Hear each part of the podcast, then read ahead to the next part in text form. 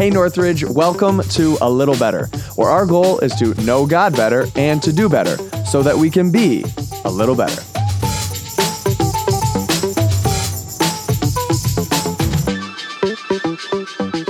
Hey, everybody, welcome to A Little Better. It's great to have you listening or watching to us. Um, Aaron is on vacation. We kicked him out. And believe it or not, as we kicked Aaron out, we got a whole lot smarter because I have Dr. Mark with me. Dr. Mark, great to have you here Thank with us today.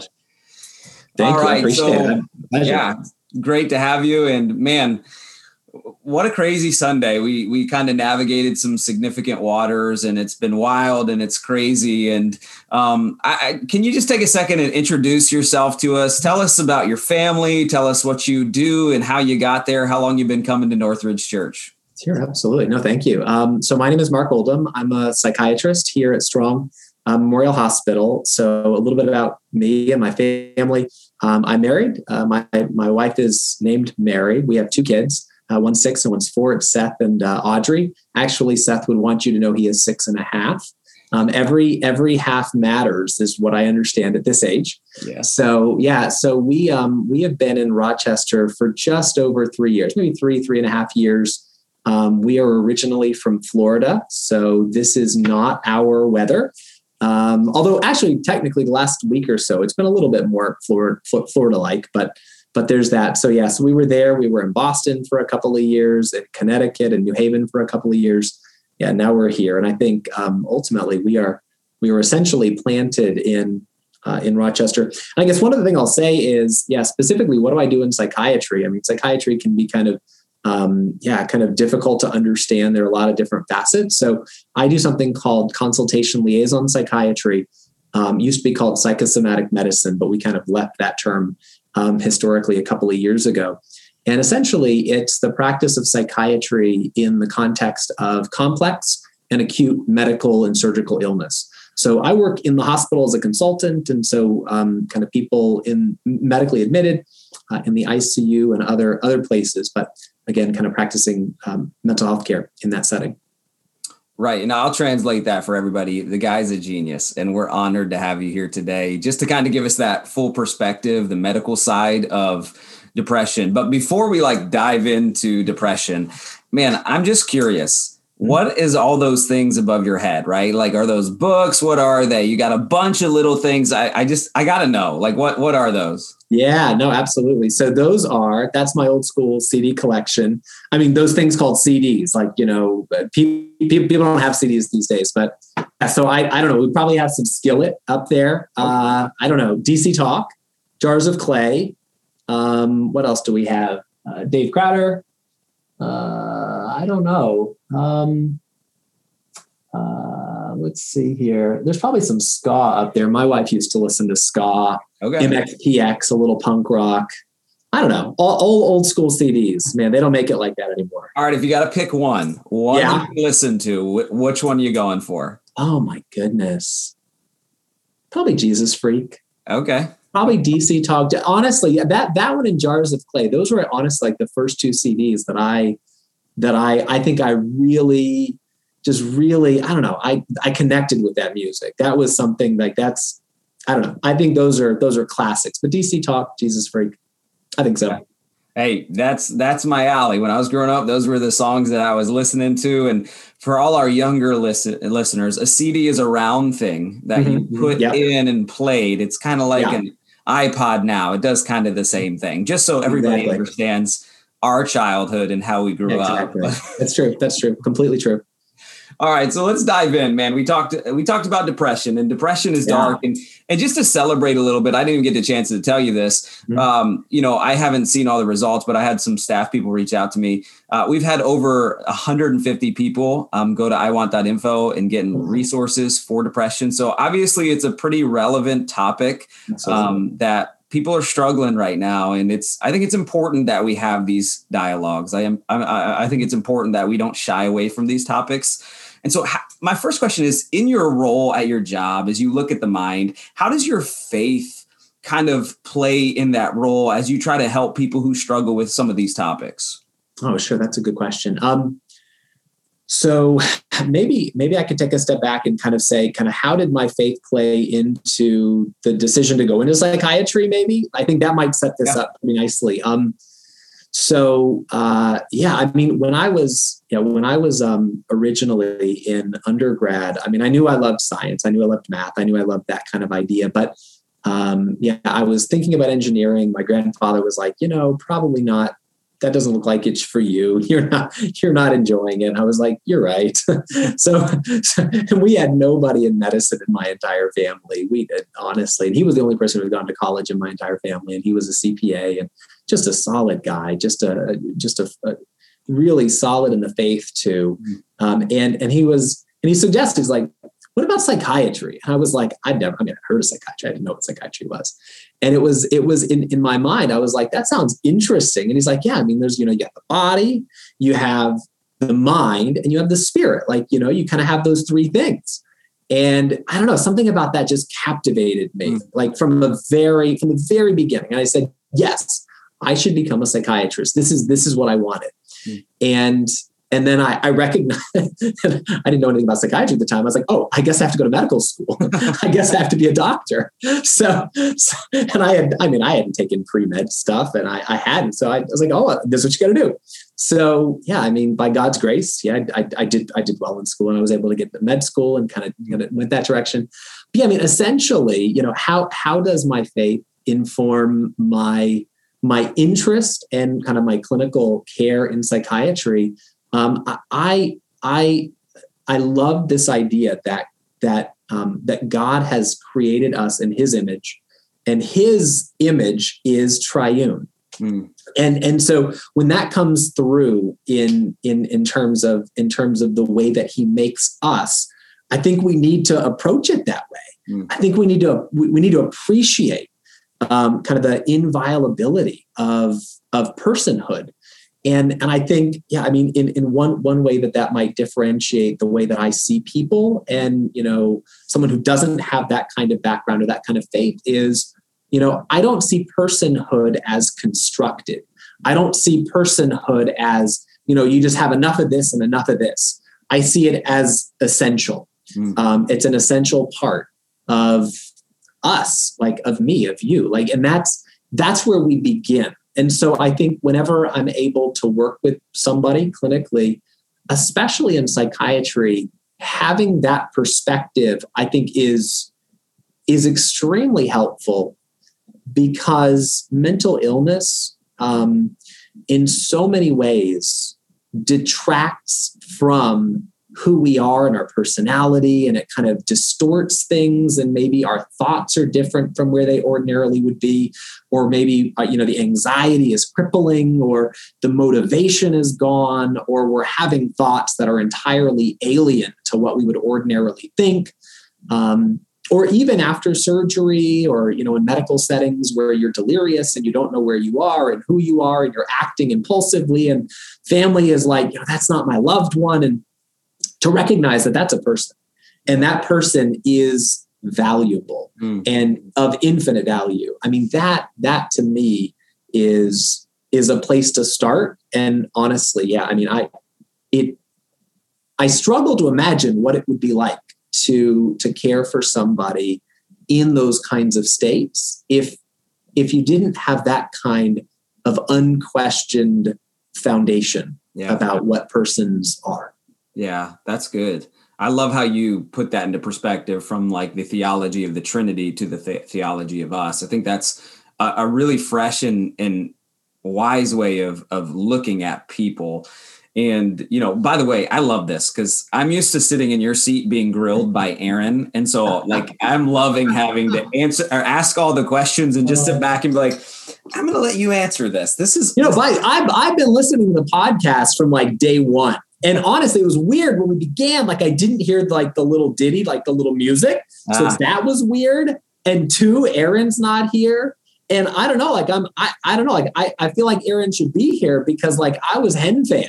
Like I was part of the Henrietta family camp. Like I don't know, man. Aaron, you need to let. I know you're watching this. He is. I'm just saying, man. I feel I feel let down, man. He abandoned us, right? Hard topic. And where's Aaron? He's on vacation. Come on. I mean, yeah, I guess. I don't know. Maybe maybe he's taking a sabbatical. I don't know what he's doing, man. He's seriously like he's out. happening here? Oh man. Anyway, so okay, you you listen to Sunday's message, and you know when it when it comes to depression, from like the medical side, from you know your expertise, what do you think is is, is important for people to know about depression hmm. um, from that medical side, from also a spiritual side as well? Yeah. Um, so the word depression is it's elastic in the way that we use it very often. So we, I think we put a lot into the word depression and we ask a lot of the word depression. Um, and, and I think um, we, in the, in, in the medical and mental health side of things, we use that word kind of in very distinct ways. And so, you know, in, in the message that you brought, um, you were talking about kind of a lethal absence of hope. Yep and and you know i think from a spiritual perspective that's true. I mean like when although not all depression is caused by spiritual factors i mean not all you know not all depression we can talk about misconceptions in a moment but you know although you know, not all depression is caused by a moral failing, and you can't just pray yourself out of depression and just do enough, you know, yep. spiritual disciplines and say, hey, you know, I'm I'm better.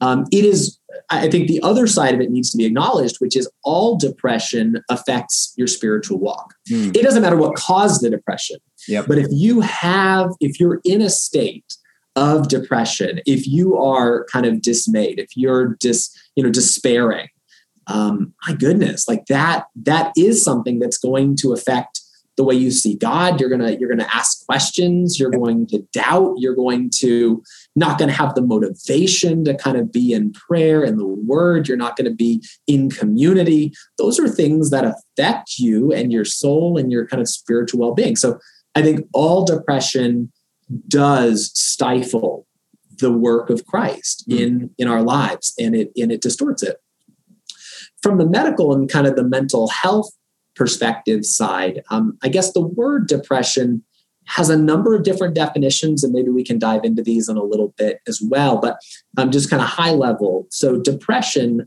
at the at the simplest level is it's a symptom, right? So depression is I feel depressed. Yep. Um, and and so that's just kind of being sad, kind of blues. That that can that's kind of a spectrum. A little depressed, a lot depressed. But then when you kind of move into emotional states, um, you're talking about kind of a state of being in which the depression touches everything. Mm. Um, and kind of there are two what we think about as kind of cardinal symptoms of depression being one is depression and another is kind of the inability to experience pleasure mm. and kind of the inability to kind of engage with things that would ordinarily give a person a sense of value and meaning and those are just kind of like they're washed mm. of their value and they feel bland so those are kind of like key features but then then the question is, you know, what is that condition? And so we we talk in terms of, you know, major depression, we talk about bipolar disorder, and you can kind of be manic on one side or depressed on the other, and perhaps some mixture in between. Um, you could be depressed because of addiction. I mean, like substances, chronic use of substances can contribute to depression. Yep. There are prescription medications like corticosteroids. If you're taking them at high doses for extended periods, they can cause depression. Mm. There are medical conditions like you know low thyroid that can cause depression. So um, so when we think about the medical and the mental health side of things, it's a symptom, but we also really want to understand is it something clinically significant that we need to address and something that we can really identify the cause to the best of our ability and then begin kind of strategizing okay, h- how do we manage this? What are the next steps? How do we work that up? How do we understand this? And how do we help that person? Yeah. And what was interesting to me when we talked on the phone is we use one word to categorize you know a huge spectrum of mm-hmm. things and it's it's hard because you know someone who deals with a small dose of depression we call it depression and then when someone who is dealing with like major depression we call it you're depressed. Like both they're both the same word and it's so hard. Can you give me some like you know nuances for mm-hmm. people who are wondering like where am i at on that spectrum? How how do we like what are like warning signs or things that i'm looking for to know like hey this is a small dose this is a medium dose and this is hey you know i don't know exactly how we look at it from the medical side but kind of give me some some clarity to that that spectrum got it no that that's good um so uh, let's see. So I'll I'll cite the DSM because that's kind of where we go for diagnostic kind of categorization. So the DSM is the Diagnostic and Statistical Manual of Mental Disorders.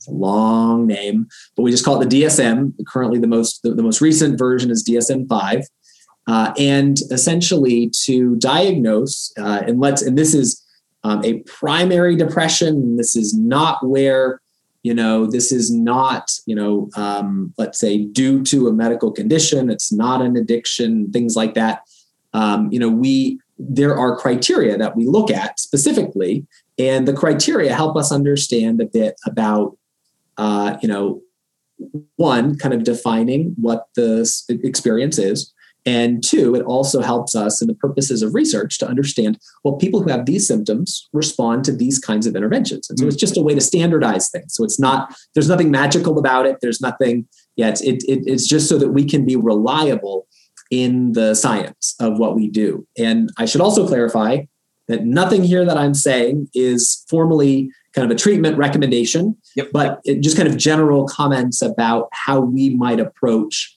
kind of um, uh, uh, uh, understanding depression. And so people people have probably been asked similar questions of what I'm going to mention, you know, when they go see their primary care doctor and stuff like that. But essentially, things like sleep changes would be kind of Im- important to consider. So, you know, people who have depression can sleep way too much or maybe they can't sleep at all and they get wake up in the morning early in the morning and they can't get back to sleep and that's that's a common feature of depression. Again, not all of these mean you have depression. They're just things that in total come together.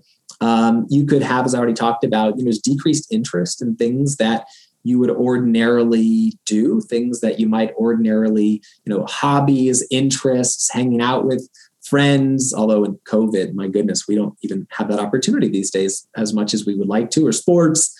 Um, uh, people who have you know significant depression very often feel guilty and they don't really understand why they feel guilty that they're not kind of meeting their roles like their mm-hmm. obligations and things and so that really wears on them and kind of it's, it's a burden um, mm-hmm. People who get depressed can very often have changes in energy. So either just no energy and like no energy to get things done or maybe they have kind of a restless nervous energy. That that's kind of a kind of a, a different way that it can look.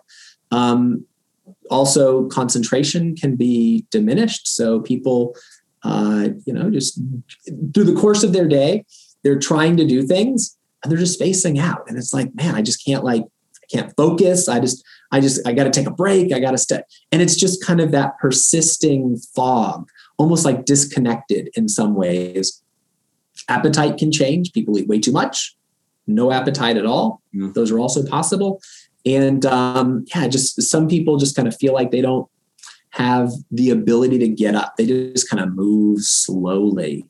And, and, and sometimes they're moving slowly, and a lot of these changes can be subtle.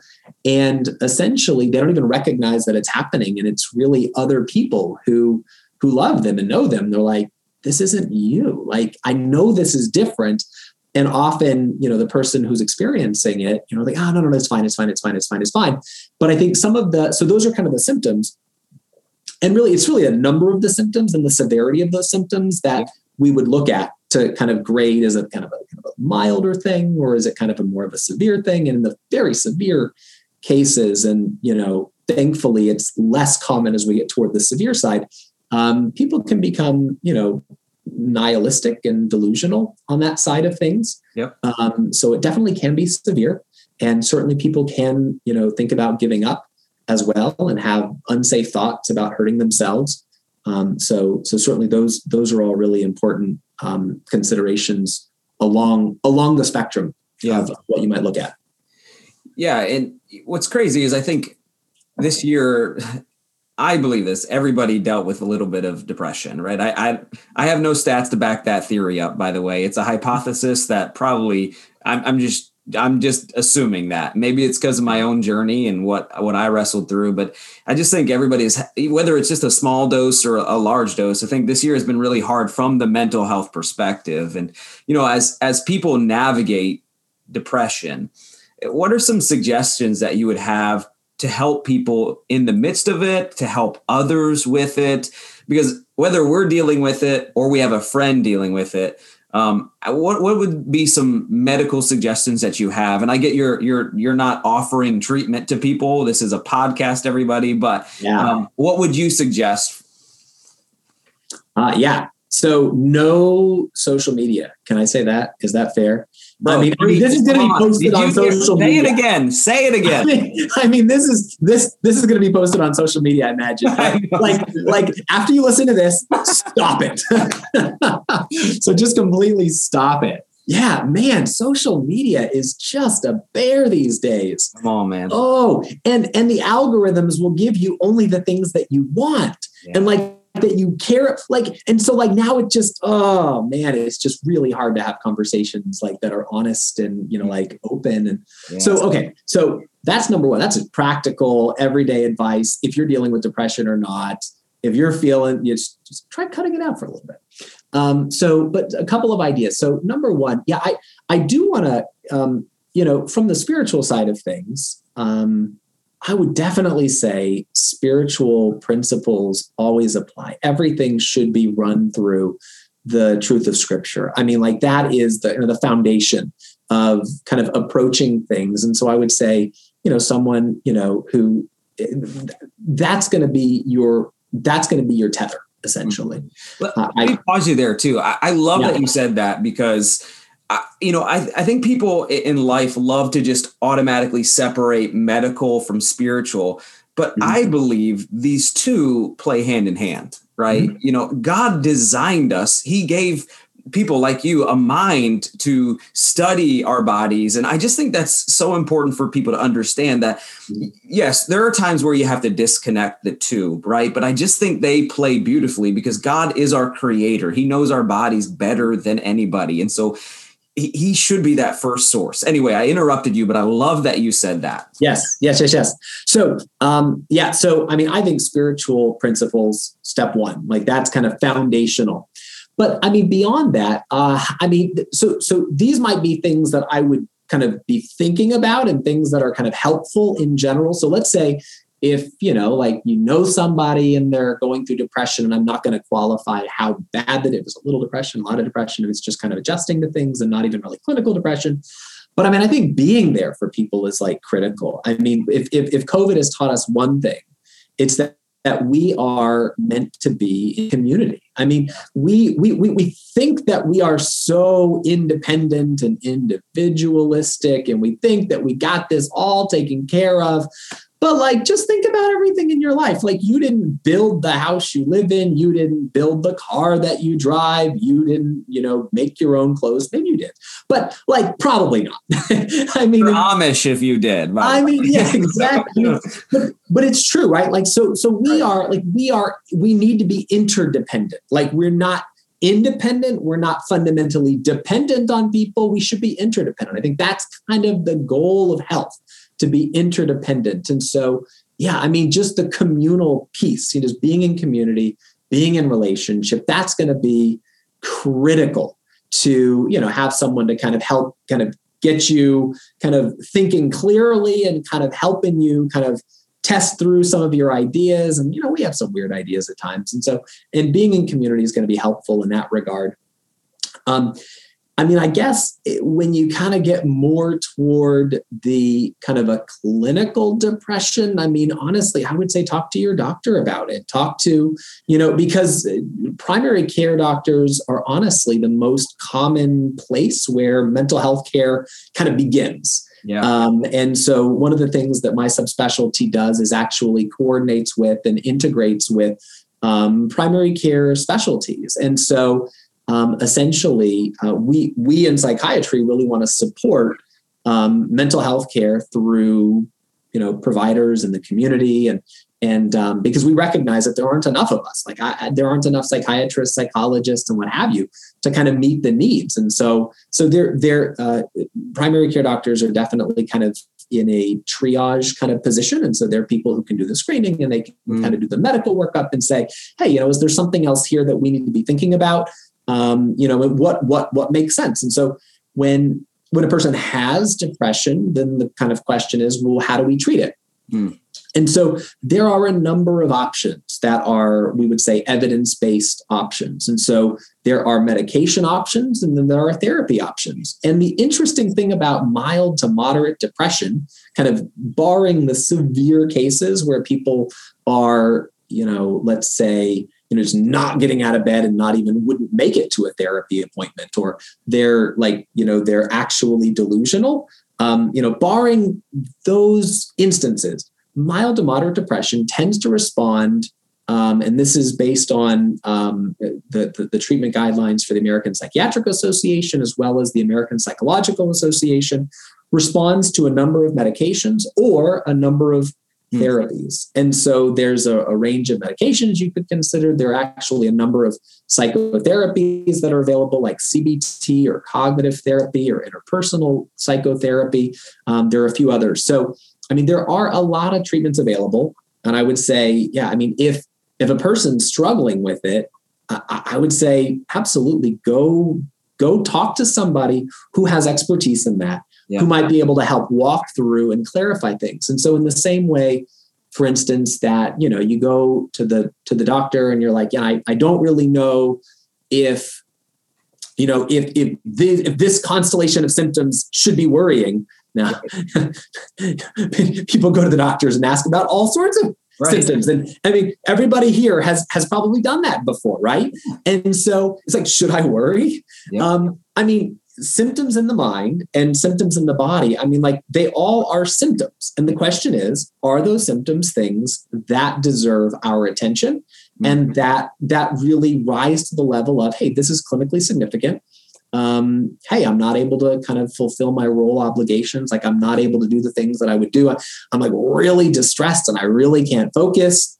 Uh, hey, I mean, those are things that warrant treatment, and mental health is absolutely critical. Mm-hmm absolutely critical. I think it's so important that you say this because uh, there's a stigma out there with Christians, I believe, that it, it's almost as if I don't have enough faith in my life because I'm having depression. And to go to a doctor feels wrong because me and God should be able to tackle this. Mm-hmm. But then with our bodies, when something goes wrong in our body, we don't hesitate to go to the doctor. And I, I want to break that stigma of mental mm. health. It's okay as a Christian to struggle mm. with mental health, with mm. depression, and go see your doctor and say, "Hey, are there is there medicine? Is there you know science behind what I'm struggling with? And how can we do this with our bodies all the time?" And so I don't know why, and maybe you can speak to this a little bit. Maybe you've seen this. Is why Christians believe that with this stigma of depression, that going to the doctor feels like I'm just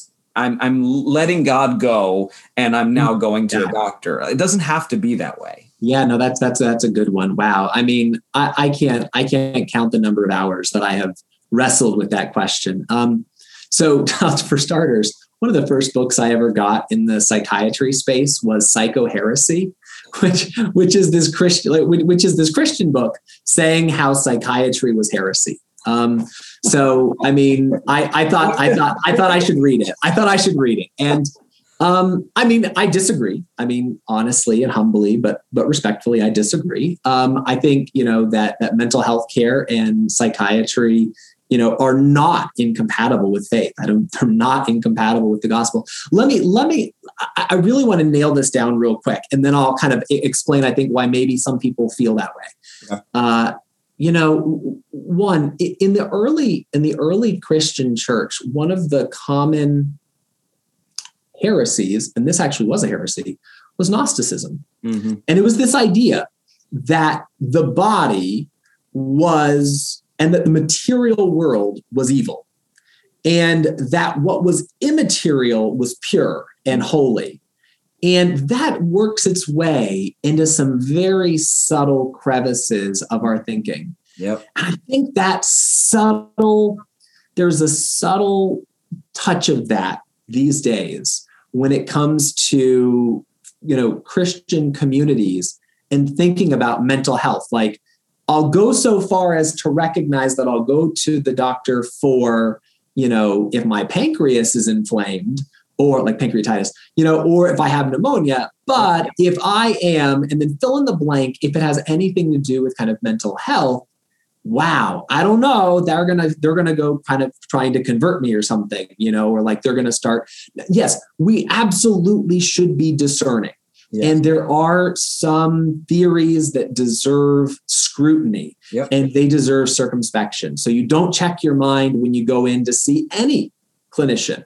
Um, but nevertheless i think that's that's part of it. And, and i think the the strongest argument that i could make in defense of this we already kind of talked about the idea of kind of the trinity here but but i think even you know the incarnation right? So in the beginning was the word the word was with god the word it be the word became flesh and made his dwelling among us like became flesh. Like god is about restoring the body. Like the jesus is eternally united with us and wants to be one with us yeah. through the material body that he created. Like we are in his image. And and so god is about restoring. God is about you know kind of bringing all things back to shalom right? I mean all things were broken in the fall but god is about restoring that. And so i think you know if uh if the body can you know have failures in other organs and other functions that i don't i i don't see any reason why we wouldn't also recognize and appreciate mm. the richness that god gives us in our in our mind and the ways in which kind of uh, appreciating it from an embodied perspective might bring and and i will say again and and and fascinatingly and this is kind of comes from neuroscience right? So again, I'm saying, you know, mild and moderate depression can respond to medications and psychotherapy. And in fact, there are studies showing that psychotherapies, you know, pre-post, before and after, brain physiology can change. And so it's fascinating that even, you know, the experience of psychotherapy can change the way that the mind works and the brain is physiologically processing neural impulses. Mm. So there is this interplay that genuinely we don't understand in great detail, and we have some you know glimmers of understanding. But but again, I I, I would just say uh, the two are not inimical. Mental health and faith in the gospel. Yeah. I mean, they definitely they they inhabit the same world that God created. Mm. Wow, that, that's good stuff. And I think that's super helpful for a lot of people just because I, I don't know why. I think that stigma is out there and I, I I like breaking that stigma and you know i think there is a full approach that falls under faith right? That we can take as as christ followers. Um, so let's get let's get a, a, little bit personal right? So you you you deal with the mind all the time but let's talk about your mind for a second. Have mm-hmm. you have you ever dealt with you know any bouts of depression or darkness? Have you ever walked through a season? Um, you know you, you heard my story today and, and some mm-hmm. of my struggle. Have you have you battled with it at all yeah, no, it's a it's a fair question. Um, by the grace of God, I have not. Um, I, I have not. Now, I will say though, uh, yeah, I mean, mental health conditions really don't discriminate. I mean, they can happen to anyone, anywhere, and it's like, where did this come from? Yeah. Sometimes you can kind of chart it back and kind of be like, oh, you know, it was probably from, and then you can kind of map that out. And, and obviously, we want to understand to the best of our ability what contributed to that. But sometimes they just happen. Mm. And I can say, although I haven't personally, I do have very close family members who have. Mm. And and so it definitely has been in kind of a number of family members and and close friends. And so yeah, I mean there is a big difference between providing care in a clinical setting and uh, being in relationship with somebody mm. who is battling, wrestling, and and and it's real. I mean, uh, it what what often happens, at least in my experience, and this is kind of stories that I've heard as well. So I'm kind of blending both clinical and personal here in saying this, but it often starts really subtle. Like it often starts with maybe an untoward comment or something wasn't done that was going to be done or maybe it was like just a look. Hmm. something simple. Yeah. and then like you're just like that's not normal but like okay like maybe and then you kind of start and you know the, the title of this you know this series is mind game right? So like you start creating like i'm saying i'm starting creating these mind games. Like you know is that like what i really see that? Did i not? And then you know then as it as it progresses you know it, it just it unfolds in a way where things kind of slip and you know just people kind of drift and then you know it just feels like you're trying to kind of overcome a chasm to kind of connect. So so yeah um and and another part of depression that can be really tough and this is kind of something that you know um, family members have have battled with is there's an, there are many different types of depression. So depression can feel different, look different. Some can be more irritable, some can be more anxious, some can be kind of more, um, uh, you know, um, melancholic or kind of just um, really lacking energy and really dark. But but you know, some one one model of depression, one kind of depression can you know be kind of anger turned inward. That's kind of a historical idea of understanding depression. That depression is anger turned inward, kind of introjective, kind of angled toward the person. And it's really amazing how when a person has an experience, and this is true of so many mental states, the way that they see themselves and the way that they experience themselves in uh, you know in relation to other people, they can be like, oh yeah, those people see me as worthless. Those people think that I'm a failure. Those people, and those are the kind of mind games that the person is having in their mind when they're going through, let's say, kind of this kind of depression.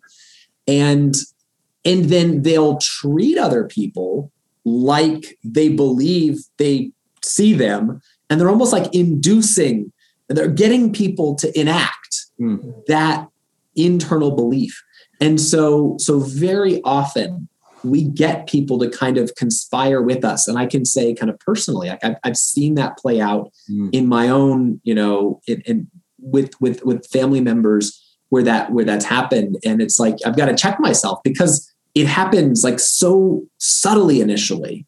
Mm-hmm. And then it just kind of, and then you're like, oh my goodness. And then someone kind of, if something happens, you're like, I missed it. Yeah. I'm like, here I am. Like, I do this for a living. I'm like, I missed it. Yeah. And so, yeah, I mean, I, I don't take it out. I mean, I, I don't hold it against anyone for not appreciating it because it's not something that like, you don't go to school to learn about, you know, what is depression. Right. You know, you don't, you don't go to school to learn about what is anxiety. I mean, just mm-hmm. another experience. Right. So, um, yeah, and, and, and even when you do, there's the huge difference between appreciating at an intellectual level and kind of living it out um, in in relationship. Yeah, so we, we've talked about you know people struggling with depression, kind of the different levels of depression, how we indicators and nuances of the spectrum of depression. But I think a, a really important question is talking to people who maybe fit in your shoes, right? Haven't struggled with it, but have friends or family members or people in their community group that are wrestling through depression or fighting it or battling with it what would you say how do you be a good friend for people who are battling depression? Like what what what makes a good friend uh, a good community group leader a good just spouse or whatever it is, mm-hmm. uh, to someone who is battling and facing depression? Yeah um let's see here. So um, I have I have several thoughts in my head at once, and they're spiraling. So let me let me let me let me pick a few. That's never happened um, to me, by the way. There's usually only one singular thing throwing through here. so yeah, so this is um, let me I, will zoom out for a moment. Um, th- there is in in being in relationship with somebody who has depression. Um, there is a tension that exists that that should be I don't want to say should be front and center, but it should be explicit. It should be something we think about. So on the one hand, if if you're talking to somebody who has depression, and and, and this is something that uh, well, if you're talking to someone who has depression and and you just meet them in that depression and you just you emotionally resonate with them in that state of depression and you're just at that level there is no space for growth um, it, it, it it's not it doesn't create kind of that differential that that helps pull them mm. and inspire them mm. and give them that hope to see that this isn't where we live mm. this is where we are yes but this isn't this isn't the goal and then on the other hand if you're kind of this inveterate you know encourager and you're just always, you know, the joy of the Lord is our strength, and like, you know, yeah. and just really, really like this one hit joy wonder. Um, that's not going to resonate, and they're just going to be like, you don't get it. You don't get it. Mm-hmm. I mean, mm-hmm. depression is just like you had described in in the message. Like, it can feel like you're like drowning. It can feel like things are spiraling. It can feel heavy it can feel confusing it can feel you know you can anger and it can come out as anger and it can come out as you know so many things um, uncertainty um, and so yeah i think there there there needs to be one kind of this honest approach that says i hear you mm. and i i i'm i don't i don't want to move beyond you like i want to be here with you um, and and and to be kind of open and hospitable to the pain and to the to the struggles, while at the same time never sitting there, mm. not just resting there, wow. giving the sense of potential. And again, this kind of gets inside of hope. And you know, when when when depression sets in, and this is a kind of this is an interesting part of how mental illness plays out. Mental illness stands in the way of its own healing so often. Mm, yeah. It opposes it. So the person with depression doesn't have the motivation to get better. And so, you know, David, you know, you were saying, you know, David was like, he didn't want to stay there. But a lot of people with depression, when it gets like moderate to severe, like they they're okay to stay there. Like, yeah. and it's not because they want to. Right. And it's, it's yep. not, it's not like, hey, I like this. It's, oh my goodness, like this is where I am. Mm. This is where I'm a lot. This is where I am. Right. So, so like um, it, it can it, so the depression lack of motivation people have anxiety like you know they're, they're anxious and so they don't want to face it and so then they avoid it and they avoid it then it just kind of stays there the phobia mm-hmm. stays there um, it, and this is true for addiction right so people yeah. who have addiction and also falling into the mental health kind of um, kind of category you know people use substances for specific reasons i mean there is something they're getting from that relationship mm-hmm. with the substance and so again, they often oppose their own healing. And so, yeah, being present with that person and creating the draw that creates reality that grounds them and that is kind of in a sense kind of motivating to and, and inspiring a sense of hope mark i hope people heard that that like man i just think that was straight up wisdom so like this if I'm a good community group leader, if I'm a good friend, there's this balancing act mm-hmm. of empathizing mm-hmm. and inspiring, right? So, mm-hmm. and you, you, you, it, that's, that's a very incredibly fine line and nuanced thing, right? I, I get this because, you know, with my dad dying, my mom moved into our basement Okay. And so I got to watch my mom mourn the loss of her husband for 50 years. Right.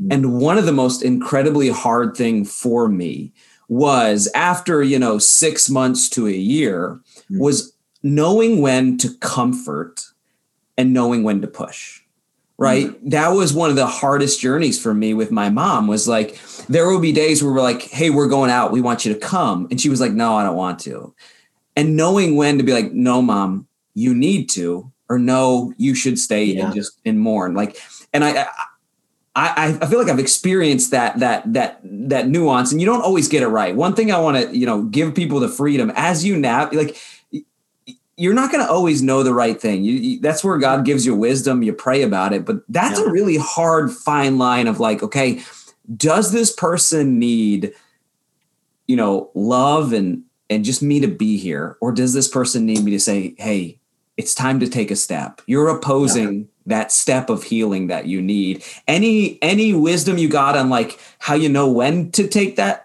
to push and when you you just comfort or is that just kind of like a read in the moment trust the lord pray for wisdom let the spirit lead you know let the spirit lead um no i mean honestly yeah i i, I don't know if i'm, I'm gonna think this out loud I, I don't know if i have you know like a good you know barometer about that i mean i think clinically you know if i'm if i'm working with somebody and i i can kind of appreciate kind of where they are i think um you know relationships work as kind of micro rupture and repair like everything we do in relationships like we always misstep in little ways. Mm-hmm. But it's really the nature of a healthy relationship to appreciate when we've misstepped. Mm. Um, and so I, I do feel like you know there there is there is a give and take. There is a push and pull. There is you know maybe maybe we're pushing too hard and but but but we can appreciate it and we recognize it and we kind of course correct yeah um and yeah so i think in in most instances again and so i want to make a kind of a distinction between kind of you know let's say clinical depression and right. kind of you know, you know experiences in life where we lose you know people that we love and just are part of us right? Yeah. um you know so i do want to make a distinction. So you know i i in a clinical setting there there might be different priorities and a little different setting and a little different goals. And and there there that that kind of doctor patient relationship or therapist client relationship that's going to have certain boundaries as well so that sometimes you can kind of rely on those boundaries mm-hmm. and the parameters to understand when to push and when not to push mm-hmm. um, and that should be part of the actual conversation and the therapy itself um, but i think it can also be helpful whenever it comes to dynamics that are unhelpful I think being open about the dynamic and naming it, like, and having an open conversation about the dynamic can bring it into the forefront and bring it into focus because oftentimes we're kind of looking through glasses and we're like, and wait, wait, wait, wait, how do I fix that? Well, let's look at the glasses first. Are the glasses the right prescription? And so I think sometimes if we look at the glasses themselves and the perspectives that we're taking, maybe that's part of the navigation itself and and just being honest with the person and saying hey you know i mean you know i i want to help i want to support you i love you yeah. i care about you um i don't know what the right answer is here mm-hmm. uh let's talk about it like i i feel like I, I on the one hand I, I really want to push like i want to see you kind of get back to and whatever it is that you really want for that person um and i think there's so much that that that you could gain with this. Mm. But at the same time, I want to be sensitive to where you are and let's and, and maybe maybe having that conversation itself could could be helpful. Mm. Dude, I, I think that conversation right there, it just is going to help a ton of people who maybe they don't struggle with depression right now, but they know people. I think that's gold. Like, I think your wisdom there is going to help a lot of Christ followers help people navigate that. Like, I, I, get that's it's a hard tension that a lot of people face. But man, that that wisdom that you shared, I think is is going to be really helpful for people. All right, I got one more question for you. Okay, we'll wrap this up. So this is kind of a big arching question, right? Okay. okay. So what do you wish every mm. Christian understood yeah. about mental health? Yeah. Um, let's see here. Uh, what do I wish everybody? Yeah. Um,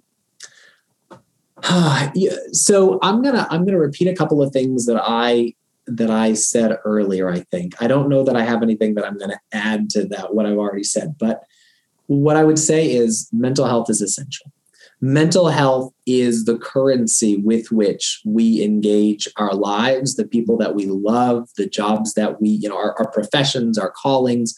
Mental health is kind of necessary for us to be able to have a faith relationship. Like you've got to have clear thinking to be able to know You know, God, God, you know, when, when we think about when we think about, you know, uh, I just I love in John one, right? So you know, the, the word is logos, lo, lo, the word. It's narrative. Like God is speaking. God spoke the world into existence. Mm. He used words yep. to transact His power in His creative influence. Right? Jesus is the logos, the word, who speaks and who was such a complete word that he was not merely a word, he became flesh. Yep. I mean, I can't speak flesh into existence. That's God. So when it comes to mental health, you know, we need, I mean, the the ability to tell ourselves honest, truthful, you know, resonant stories that are engaged with truth and grace. I mean, that's that's that's kind of like ground level for understanding um, ourselves, for understanding other people.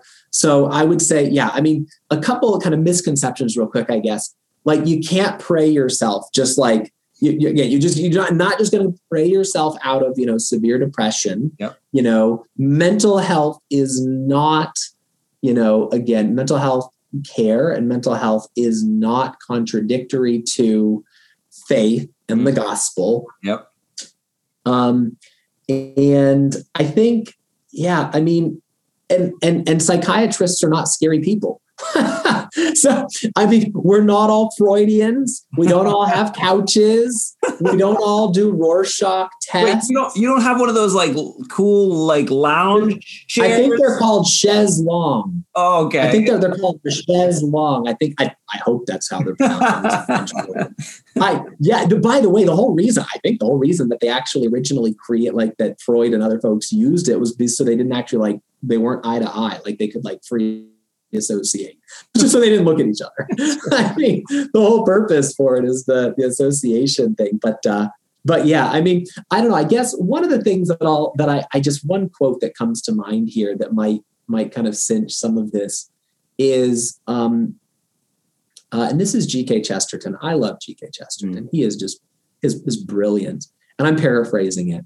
Um you know for the christian joy is foundational and sorrow is peripheral. Mm. Because for the Christian, the fundamental questions of life are answered. And, and, and it's not to say that joy, joy is one of the fruit of the spirit, right? Love, joy, peace, patience, and so.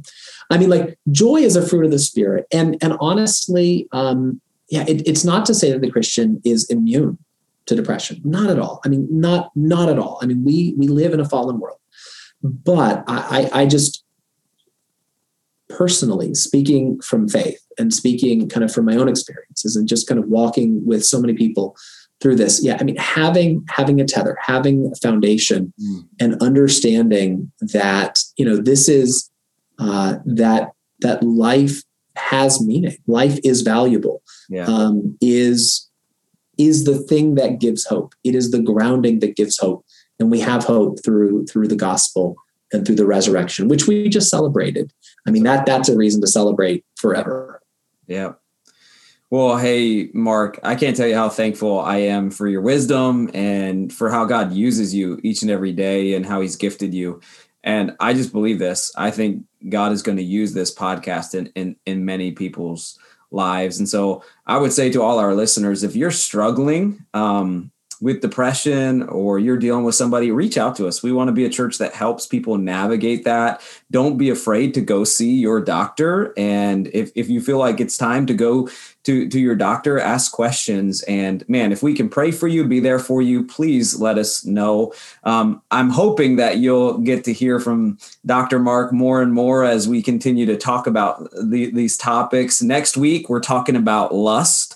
So we are going to talk about how lust sits in our mind and how that affects our everyday lives and how we battle with that. And so, hey, let us know uh, how impactful this was. We'd love to hear from you. So tell us um, what questions you have and and how this has impacted your life. Thanks for tuning in to a little better. We love you guys, and we'll be back next week.